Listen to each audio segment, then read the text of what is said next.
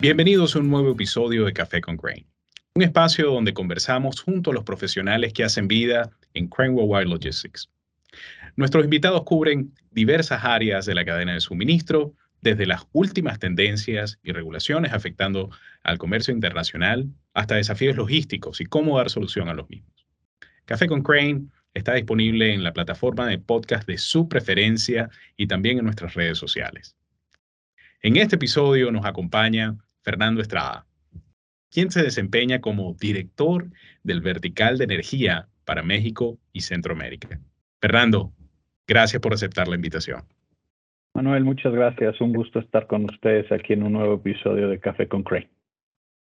Como es costumbre, le damos inicio a cada episodio conociendo un poco más a la persona que tenemos, en este caso, de este lado de la pantalla, a mi lado, Em, Fernando, cuéntanos sobre tu trayectoria y las responsabilidades que tienes dentro de Worldwide Logistics. Claro que sí, con mucho gusto. Actualmente yo estoy como director del vertical de energía para Worldwide Logistics México y Centroamérica.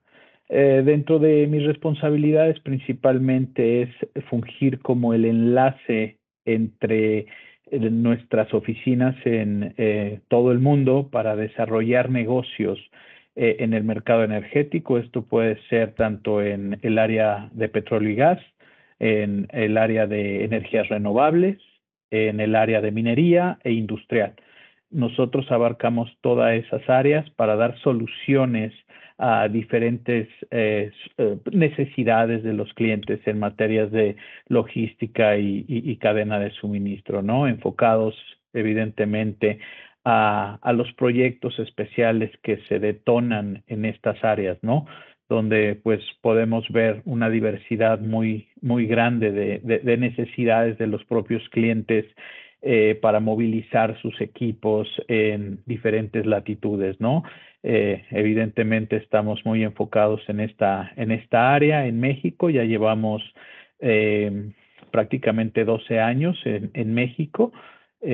yo empezando en, en, el área de ventas, después este, como eh, especialización, este, abrimos este vertical en México y Centroamérica, donde atendemos pues a las cuentas globales tanto de México como de otros eh, países que tocan México, evidentemente, para dar este, una solución integrada a, las necesidades eh, eh, en la industria, ¿no? Logística, transporte, tanto aéreo, marítimo, terrestre, proyectos especiales, carga proyecto, eh, donde hay sobredimensiones, sobrepeso, este, pues dependiendo de, de, las características de cada de, de los proyectos que manejamos para cada uno de nuestros clientes. Sí, definitivamente que, sabes, conocer la historia desde el principio hasta dónde estás en este momento para cada uno de los invitados es, la verdad eh, fabuloso. Fernando, entrando en materia, utilizando tu mirada crítica, ¿cómo se encuentra el sector en este momento? Mira, eh, actualmente y después de, una temporada, un par de años muy complicados, después de, la pandemia que, que, tuvo unos efectos muy, este, interesantes, no, no quiero verme negativo, tuvo efectos interesantes en el sector, porque eh, pues se han, se han detonado muchas necesidades que no existían anteriormente y nos hemos acoplado a las nuevas eh, formas de trabajar en un mundo globalizado completamente conectado, ¿no? Aquí hay que tener una, una idea muy firme de que pues la logística no para. Las cosas se tienen que mover, tienen que llegar, los proyectos que están se tienen que desarrollar y pues eso no para. Eso quiere decir que este, en nosotros, eh, en, en, el área de logística, pues tuvimos una actividad inclusive mayor a la que veníamos teniendo por tantos desafíos, con tantas limitaciones que se pudieron llegar a, a, que se presentaron durante esta época de pandemia donde no había un acercamiento pues este completo, ¿no? A lo que estábamos acostumbrados. Ese tipo de desafíos nos llevaron a, reestructurar nuestro mindset y nuestras actividades para seguir sirviendo a, a, nuestros clientes, ¿no? Porque ellos no podían decir, bueno, hay pandemia, yo ya no puedo mandar mi equipo de perforación a un contrato que ya tengo establecido, determinado con inversión, este, hasta que esto pase. Entonces nosotros teníamos que inventar formas, soluciones este, adecuadas a esas necesidades para manejar sus, este, sus proyectos que estaban, pues, que, no podían parar en determinado momento. Así, este, para cosas pequeñas, medianas, grandes, todas las necesidades. Entonces, eh, ahorita el sector, eh, hay, dos tipos de empresas que, que, después de este, de, este periodo complicado existen, ¿no? Las primeras son las que tenían una inversión, su capital expenditure, ¿sí? Que lo realizaron, que lo formaron y otras que no lo hicieron o que no lo tenían. Las que sí lo hicieron ahorita son los líderes en el mercado. Ahorita son los que, a pesar de esas difíciles circunstancias de los precios del petróleo muy bajos, de las demandas muy altas, ¿sí? Este, donde los eh, propios inversionistas y las empresas que son dueñas de estos proyectos invirtieron, ahora mismo están pues saliendo a la luz, ¿no? Ellos se arriesgaron, tomaron decisiones importantes en ese momento y esas son las empresas que ahorita pues estamos ayudando también cuando no estaba tan bien este, la, las estamos ayudando en, en todo ese proceso, ¿no? Entonces, el sector se está reactivando, el sector petrolero, el sector minero también, hay grandes proyectos, el sector industrial se está re, re, regenerando, ¿no? A pesar de que globalmente se escucha mucho una, eh, este momento de que vamos a entrar en recesión. Esto eh, es correcto, o sea, va a haber una recesión globalizada donde va a afectar diferentes áreas de, de, de, la economía global. La energética evidentemente está a expensas de eso porque pues suben costos, suben insumos, este, todas esas eh, cadenas que se van este, determinando para los bienes de consumo final o bienes, este, insumos que se necesitan para producción de los mismos. Entonces, el sector hay que entenderlo y acompañarlo y dar soluciones muy estratégicas, porque los clientes ya no están esperando a ver qué hay dentro del portafolio de negocios de las empresas. Ahora están viendo nosotros realmente qué podemos ofrecerle de acuerdo a lo que ellos tienen actualmente es hacerlo a la medida de sus necesidades, así sea una logística muy sencilla o una logística integrada muy compleja que involucre este, todas las áreas eh, eh, en el proceso de, de, del comercio exterior, ya no inclusive de, la cadena de suministro. Entonces, el sector está avanzando, el sector se está eh, en términos globales y en México en específico. Yo creo que, que, con los proyectos que se han determinado, grandes proyectos en México como los de aguas profundas y ultraprofundas, han visto y han demostrado ante los ojos de, todos los escépticos y el gobierno que paró algunos proyectos que ya se han reactivado y que están dando eh, eh, resultados muy positivos, ¿no? Ahorita hay una empresa conocido por todos, ENI, que es la que ganó este, eh, un contrato de, de, producción ya, ¿sí? Ya pasó la etapa de, de, extracción, de, exploración, ahora ya está en la etapa de producción, donde ya se están eh, extrayendo más de 100 mil barriles de petróleo por día en ese específico proyecto y, hay 18 más que, que, están en puerta, ¿no? Entonces el, gobierno ya, ya, ya se, se, está dando cuenta de que son eh, proyectos muy, muy convenientes para ambas partes. Son, son este, proyectos donde ambas partes pueden ganar, tanto la iniciativa privada como el gobierno mexicano, ¿no? Entonces, ese es el sector actualmente como está. Nosotros, pues, tenemos que ver estas eh, situaciones de pandemia como eh, oportunidades, ¿no? Y, no tirar a, eh, ya en, campo muerto cualquier empresa que en su momento no hizo lo que tenía que hacer, ahorita lo está haciendo y es donde nosotros entramos a dar soluciones costo eficientes para poder este, ayudar al proceso de, de nuevamente de la reactivación de todo el, de, todo el sector, ¿no? Fernando, y así como defines el presente del sector, definitivamente hablaste de varios puntos muy importantes que hay que tomar en cuenta cuando se toma una decisión logística, cuando se toma una decisión en operaciones dentro de una ah, compañía.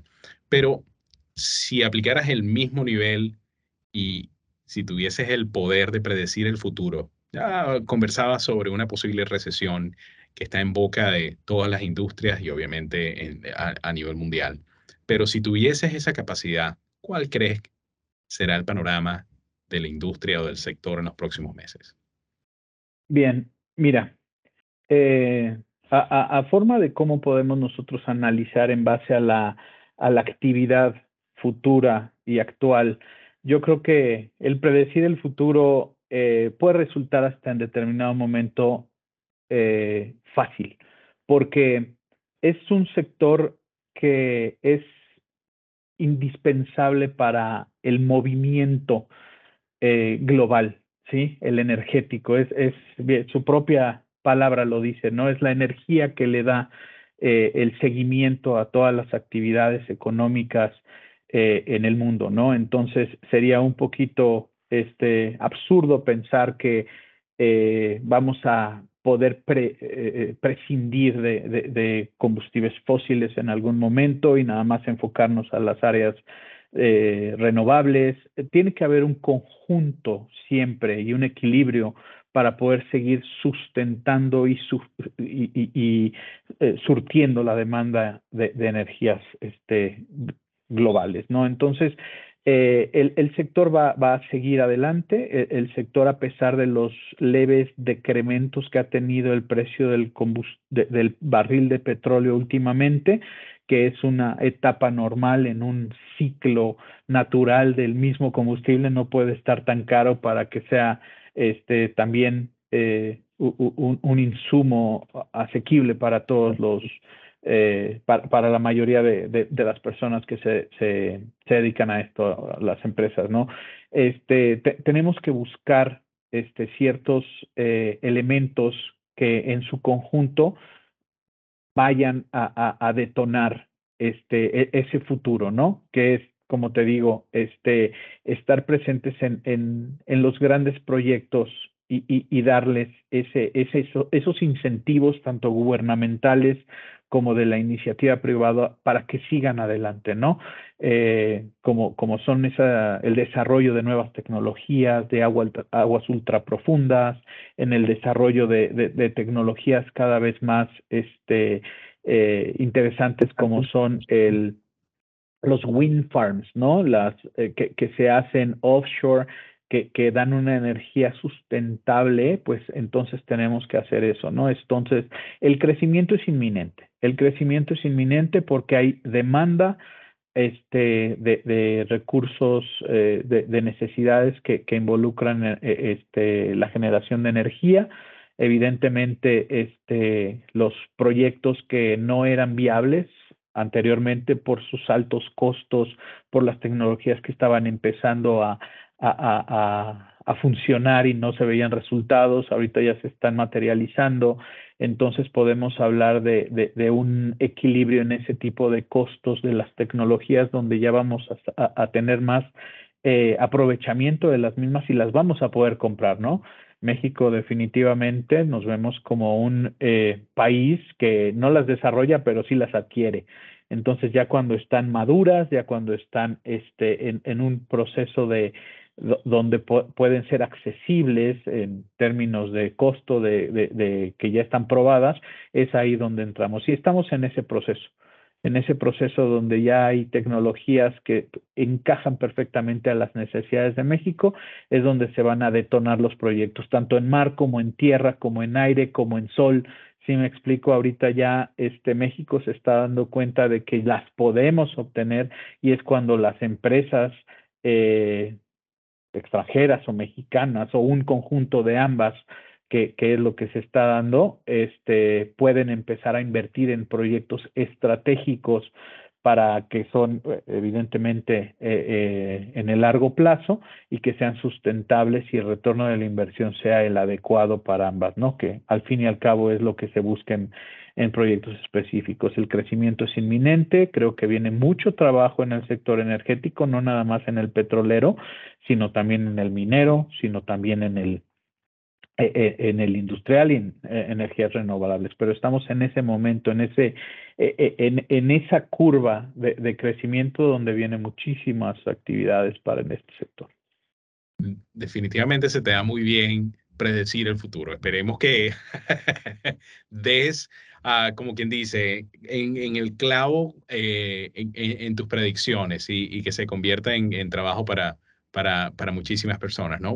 Um, Exacto aprovechando eh, la dinámica, ah, Fernando, y también entendiendo parte de lo que vienes comentando del presente y el futuro en el sector, las cadenas de distribución a nivel global se vienen adaptando, ¿ok? Vienen recuperándose del impacto del, COVID-19. ¿En cuáles áreas del sector has visto una mayor transformación en este proceso de recuperación? Claro, en absolutamente todas. Sí, actualmente no hay una área en la que nosotros podamos eh, echar mano de la que no haya sido transformada, cambiada, reestructurada e, e reinventada, ¿no? Este, estamos viendo ahorita cómo están los mercados en temas de transporte marítimo que hoy por hoy sigue todavía siendo ya no tan costo eficiente como anteriormente, pero la, la, congestión de los puertos, este, cómo viene eh, afectando la disponibilidad de los usuarios de ese tipo de transporte para traer sus mercancías o, o enviar sus mercancías. Ahorita ya los costos eh, independientemente de los combustibles, sino de la disponibilidad que hay, han incrementado más de 10 veces a comparación de lo que teníamos este, hace 3, 4 años, ¿no? Inclusive había momentos en que nosotros vimos y pagábamos por un contenedor normal eh, a lo mejor hasta 150 dólares de flete y 100 dólares de combustible. Era casi más pagar el combustible que el flete del espacio que te, que te utilizabas por ese contenedor. Ahora están 10, 15, hasta 20 veces más costosos. En la, en la misma ruta, con el mismo tiempo de tránsito, no hay variación en el servicio, sino en la forma en que el mercado ha podido y ha tenido que restablecerse para poder ofrecer esto, ¿no? Entonces, eh, es algo que nosotros nos hemos tenido que, acoplar, hemos tenido que asesorar a nuestros clientes de cuáles las mejores opciones, inclusive nosotros como Crane eh, tuvimos a bien, este, para sufragar esa demanda tan intensiva de ciertos productos, evidentemente, eh, poner charters aéreos de Asia hacia América para que los clientes pudieran tener una opción de, manejar sus cargas este, urgentes eh, para sufragar las necesidades de sus clientes o de sus propios este, eh, equipos de producción, ¿no? Entonces, ahí tuvimos que nosotros pensar fuera de la caja para poder ofertar diferentes soluciones. El mercado aéreo, lo mismo, los altos costos de los combustibles, eh, después de la pandemia, donde muchas empresas, muchas aerolíneas sufrieron muchísimo porque no tenían flujo, entonces tuvieron que, dejar ir este, infraestructura, personal, entonces tuvimos nosotros eh, que, que, también buscar cuáles eran las alternativas. Ya teníamos unas rutas muy establecidas, pues ahora buscamos qué otras rutas, a lo mejor un tiempo de tránsito más largo, pero con un este con, el servicio este dedicado a, a, a, eso, ¿no? A buscar diferentes este, opciones, ¿no? La parte terrestre, lo mismo, muchísima, eh, hubo una situación muy compleja, principalmente en nuestros principales socios comerciales Estados Unidos y Canadá, donde pues ya los, los uh, operadores de las unidades de los, de, de los camiones en específico eh, ya no querían este, trabajar por, por el dinero que hacían anteriormente, sino estaban pidiendo muchísimo más por muchas circunstancias. Entonces, eh, tuvo también que, hacer una reestructura en los precios que estábamos acostumbrados a pagar de los, de los transportes terrestres entre eh, Estados Unidos, entre Canadá, Estados Unidos y México a todos los niveles, ¿no? Y nos tuvimos que pues asociar con, con, empresas que, que, nos dieran los resultados y estuvieran en, en la misma sincronía de nosotros para dar un, servicio competitivo y costo eficiente. Entonces, todo se ha tenido que ir reestructurando, ha sido muy complicado, ha habido un, una mejora eh, este, últimamente, ahora con, con este, esperemos ya el fin de, de, la pandemia, pero sí hemos tenido que, buscar este, soluciones diferentes a, a esto, ¿no? La gente muy acostumbrada a trabajar desde casa, entonces ya no hay tanta comunicación tan personalizada, esto afecta, nosotros tenemos mucha infraestructura en bodegas, entonces la gente este, ya no estaba tan dispuesta a trabajar eh, en sitio porque ya tenía una alternativa en casa mucho más eh, remunerada en su momento, pero eso tiene que ajustarse. Entonces decía, mejor yo no voy acá, me quedo aquí, gano más. Entonces no podíamos nosotros tener el personal adecuado a veces en nuestras bodegas para ofrecer los servicios de calidad que nuestros clientes están acostumbrados, ¿no? Entonces tendríamos que tener, este, cambiar nuestra estrategia ahí para poder seguir cumpliendo con los mismos estándares, aunque el mercado se veía muy, muy colapsado en esa parte, ¿no? Entonces tuvimos que reinventarnos también, ¿no? Había este, muchas veces que los propios gerentes de operaciones se metían al almacén a hacer las cosas, ¿no? Entonces tocaba hacerlo, entonces eh, nosotros también aquí en México siempre tuvimos a bien eh, poder eh, dar ese mismo, ese mismo nivel de servicio para las empresas que se requerían, ¿no? Entonces, tuvimos que, acoplarnos, pero fue una gran experiencia, ¿no? Aprendimos mucho, aprendimos de cómo poder hacer las cosas sin estar y cuando se necesitaba hacerlas. Entonces, creo que fue una, una experiencia que más allá de lo, de, lo trágico que pudo haber sido para muchas industrias, personas, familias, este, la, la pandemia creo que si sacamos lo, lo bueno que nos dejó, creo que podemos este, ver que, que, que hay cosas positivas de sacar de, de, un, de un desafío tan, tan grande como el que pasó a la humanidad, ¿no? Entonces nosotros como Crane, en ese, en esa, en ese periodo tan complicado, pues subimos, eh, eh, tuvimos a bien eh, crecer a más de dos dígitos este, globalmente. Entonces, pues cumpliendo objetivos y dando este, soluciones después de, de, de tantas cuestiones tan, tan complicadas, ¿no? Sí, y, no podría yo estar más de acuerdo con cómo lo, cómo lo describes, ¿no? Fernando, y aprovechando adicionalmente y tratando de ir profundizar un poquito más en, en, lo que comentabas en este, en este proceso de reestructuración, de adaptación del sector y las diversas empresas que hacen vida, ¿cuáles han sido, consideras tú, los mayores desafíos que viene enfrentando la industria? Bien, eh, es eh, la disponibilidad. La disponibilidad de equipos, la disponibilidad de espacios, la disponibilidad de personal, ¿no? Eh, que, que, haya, este, actualmente lo estamos sufriendo, ¿no? Ese es un desafío, aunque el cliente diga, no me importa lo que me cueste mandarlo, en, en un contexto lógico y aceptable, evidentemente, este, no hay opciones. los clientes se voltean y dicen, a ver, no, no me estoy dando a entender, lo que me cueste, mándalo. Es que no hay opciones, ¿no? Este, entonces, ¿qué, podemos hacer? E, empezar a, a, darle soluciones multimodales. ¿Sabes qué? No podemos salir de Monterrey, pero vamos a traerlo a Ciudad de México, o nos vamos a ir a Estados Unidos, vamos a hacer un inbound y vamos a mandar tu carga por dependiendo de la ubicación, por Los Ángeles, por Houston, este, por, por hubs que, que nosotros podemos tener más accesibilidad por, por, las frecuencias que hay y, puede ser, menos limitado. Sí va a ser costoso, va a tardar más tiempo en llegar, pero lo vamos a lograr. Entonces nos sentamos con los clientes a ver qué es lo que tienes, qué es lo que podemos ofrecerte. Oye, es que yo nunca he mandado por ferrocarril. Oye, pero ferrocarril es muy eficiente en esta línea, ¿por qué no lo subes? Lo mandamos, podemos hacer un, un, un servicio consolidado con ese servicio, lo tomamos aquí, lo ponemos en este aeropuerto y lo mandamos. Oye, pero es bueno, e, esa es la solución que te damos y muchos lo aceptaron.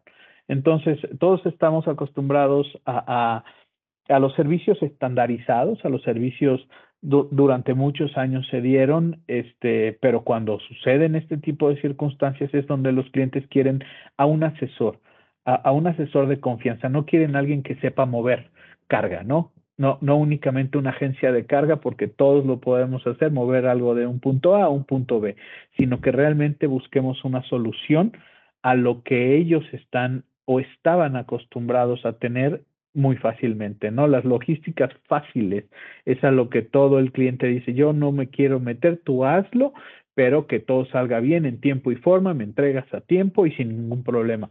Todos buscamos eso, pero cuando hay desafíos este, como e, e, en los que hemos estado inmersos últimamente, es cuando en verdad los clientes lo, lo aprecian mucho, ¿no? Nosotros los ayudamos en momentos difíciles diciendo, ¿sabes qué? Este, vamos a estar contigo, no te vamos a dejar, lo vamos a hacer, este, vamos a encontrar la solución, así sea una cajita o un equipo gigante. Eso es lo que ellos realmente aprecian. Y hoy por hoy, pues nuestros uh, estándares eh, actuales en, en Crane de la, preferencia que tenemos de nuestros clientes ha sido muy importante, ¿no? Nuestro porcentaje es muy alto este, de, retención. Entonces, los clientes saben que tú me ayudaste, ahora yo te voy a ayudar y ahí viene una compensación y no estoy hablando de cuestiones económicas, sino una cuestión de confianza, de decir, sabes que esto lo manejaba mi, este, esta empresa, ahora quiero que lo manejes tú, quiero, quiero hacer este, que, que, que esto funcione para todos. Entonces, este, nosotros hemos estado mucho en eso, ¿no? Estando con ellos en los momentos difíciles y en los fáciles, pues todavía mejor, ¿no? Entonces, eso es lo que nos hemos enfrentado, ¿no? Y, y, y entender su negocio, el estudiar su negocio, el siempre estar eh, planeando, eh, anticipándonos lo más posible. Sabemos que hay urgencias y más en este sector energético donde vuelan equipos, donde vuelan este, refacciones y tienes que hacer muchas, muchas este, actividades para poder sustentar y poder apoyar a los clientes de que tengan nuevamente su equipo andando, ¿no? Porque los down, los rig downs o, o, los tiempos muertos son extremadamente costosos en esta industria. Si no tenemos esa sensibilidad de entender lo complicado que puede ser para nuestros clientes en términos económicos, en términos eh, de eficiencia, en términos de, de, de inclusive de, de, ellos mismos, su reconocimiento en el mercado, estamos eh, eh, equivocados, ¿no? Siempre tenemos que estar con esa sensibilidad y, y, y darles y demostrarles, evidentemente, que, que estamos ahí para ellos siempre, ¿no? Sí, y, y, definitivamente va de la mano ponerse en los zapatos de esa persona que estás atendiendo para poder entender, ¿sabes? O comprender cuál es el reto al que se están enfrentando y construir soluciones literalmente personalizadas para esa cadena eh, de suministro o esa operación que tiene claro. esa industria. Um, eso lo viene Fernando, literalmente respondiste mi próxima pregunta, que era cómo puede tu equipo dar solución a esos desafíos. Por lo tanto, eh, te invito simplemente a que finalicemos este episodio dando una recomendación, comentarios finales. Compártele a quienes nos escuchan cuál es tu punto de vista claro. para, para cerrar el episodio. Con todo gusto, Manuel. Mira, este, creo que tenemos actualmente en México un equipo muy capaz, personas de operaciones como personas de finanzas, como personas eh, especialistas en proyectos eh, en México, donde eh, el nivel de comunicación es extremadamente bueno, ¿no? Lo, lo, los compromisos de cada uno van más allá de lo que este, eh, su, su job description o su descripción de trabajo este, de, de, determina, ¿no? Este, siempre estamos buscando eh, esa extra milla donde dar ese, ese plus, ese valor, porque realmente nos interesa. Entonces, la comunicación y la comunión que tenemos entre todos para cuando estamos haciendo eh, la operación de un proyecto es extremadamente buena. Eso yo creo que nos pone en ese nivel donde podemos competir con grandes empresas que están en la industria, eh, donde podemos dar soluciones muy acertadas, muy eficientes, ¿no? Hay muchos proyectos que hemos manejado que, han sido muy exitosos con empresas inclusive en Qatar que nos contratan desde allá directamente a nosotros para que hagamos eh, su proyecto eficiente, ¿no? Entonces hay, hay eh, empresas que, que ya nos tienen muy identificados en México como unos proveedores confiables, especialistas, donde vamos y estamos en el proyecto, no nada más lo controlamos desde casa. Hay, habemos este, cuatro personas en el equipo donde estamos en sitio viendo que las cosas pasen y entendiendo cómo manejar la infraestructura en México, ¿no? Es muy importante saber eh, cómo se manejan las operaciones en los puertos, en las terminales privadas, eh, cómo funciona todos esos eh, elementos tan importantes para poder hacer exitoso un proyecto integrado. Nosotros, evidentemente, ahorita tenemos ya la capacidad de atender a un perforador que viene con su barco desde que llega este, permisos, aduana, agencia consignataria, eh, agencia de logística, evidentemente, eh, absolutamente todo, todo integrado este, para, para atender este tipo de proyectos, ¿no? Hemos hecho varios ya donde nos han salido, gracias a Dios, muy bien. Hemos estado eh, en una posición donde damos este, soluciones muy robustas, ¿no? Entonces, eh, es algo que, que, realmente nos tiene muy motivados, ¿no? Cada vez que vienen desafíos en este tipo, este, pues estamos muy, muy este, activos haciendo la planeación, ¿no? La coordinación, eh, eh, después la implementación y hasta el final, pues ya integrado todo el equipo, siempre con nuestros, nosotros somos muy, muy enfocados a tener este SOPs, ¿no? Los Standard Operational Procedures con todos nuestros clientes para nosotros no hay, no hay un cliente que sea pequeñito que no merezca la misma atención, ¿no? Estamos siempre dando esa, esa eh, opción a, todos nuestros clientes y nos interesamos por igual. Entonces, pues es la, la recomendación para, para todos los que estamos en esta industria de no desesperarnos. Es una industria eh, muy dinámica, es una industria este, muy demandante, eh, es una industria que, que busca cada vez la mejora y es lo que nosotros hacemos, ¿no? Nuestro departamento de, de IT global tiene, ha hecho un estupendo trabajo con todo el mundo, literalmente en todas nuestras más de 130 oficinas a nivel mundial, tenemos un nivel este, de, de, capacitación, un nivel de, de, asesoría y unas herramientas tecnológicas que, que están por arriba del promedio en la industria, que nos facilitan nuestro trabajo y evidentemente a nuestros clientes les dan esa visibilidad, esa, esa oportunidad de, de generar este valor a su propia cadena y disminuir los costos, ¿no? Siempre el control de costos es muy importante, entonces siempre estamos buscando en cómo mejorar este, con las buenas prácticas que hemos tenido, ¿no? Nuestro ADN está, Crane nació de la industria petrolera, de la industria energética y hemos seguido esa tendencia, ¿no? Nosotros tenemos la fortuna de tenerlos muy cerca aquí en México, a nuestro corporativo en Houston, entonces eso nos da un poder de poder, eh, un poder para actuar muy rápido y, y, muy preciso de manera que los clientes puedan tener soluciones este, muy, muy a, tiempo y, cubriendo sus necesidades. Un excelente cierre. Esto la verdad que ha sido una, un placer tenerte como invitado eh, hoy, Fernando. Eh, no me queda más que darte muchísimas gracias por tu tiempo eh, y unirte a este episodio de Café con Crane.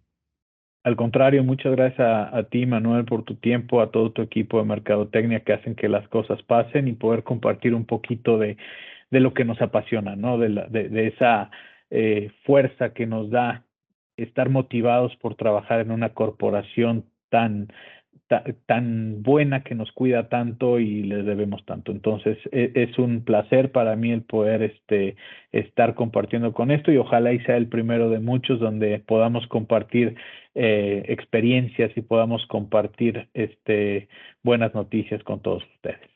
Claro que sí, como bien lo decía, es una industria y un sector muy dinámico, así que seguramente vas a volver a Café con, con todo gusto, muchas gracias. Perfecto, y gracias a ustedes por sintonizar otro episodio de Café con Crane. Les recordamos que nuestra página web escraneww.com pueden localizar más información sobre nuestros servicios e inclusive contactar a nuestros expertos. Ah, que tengan un excelente día y hasta un próximo episodio de Café con Crane.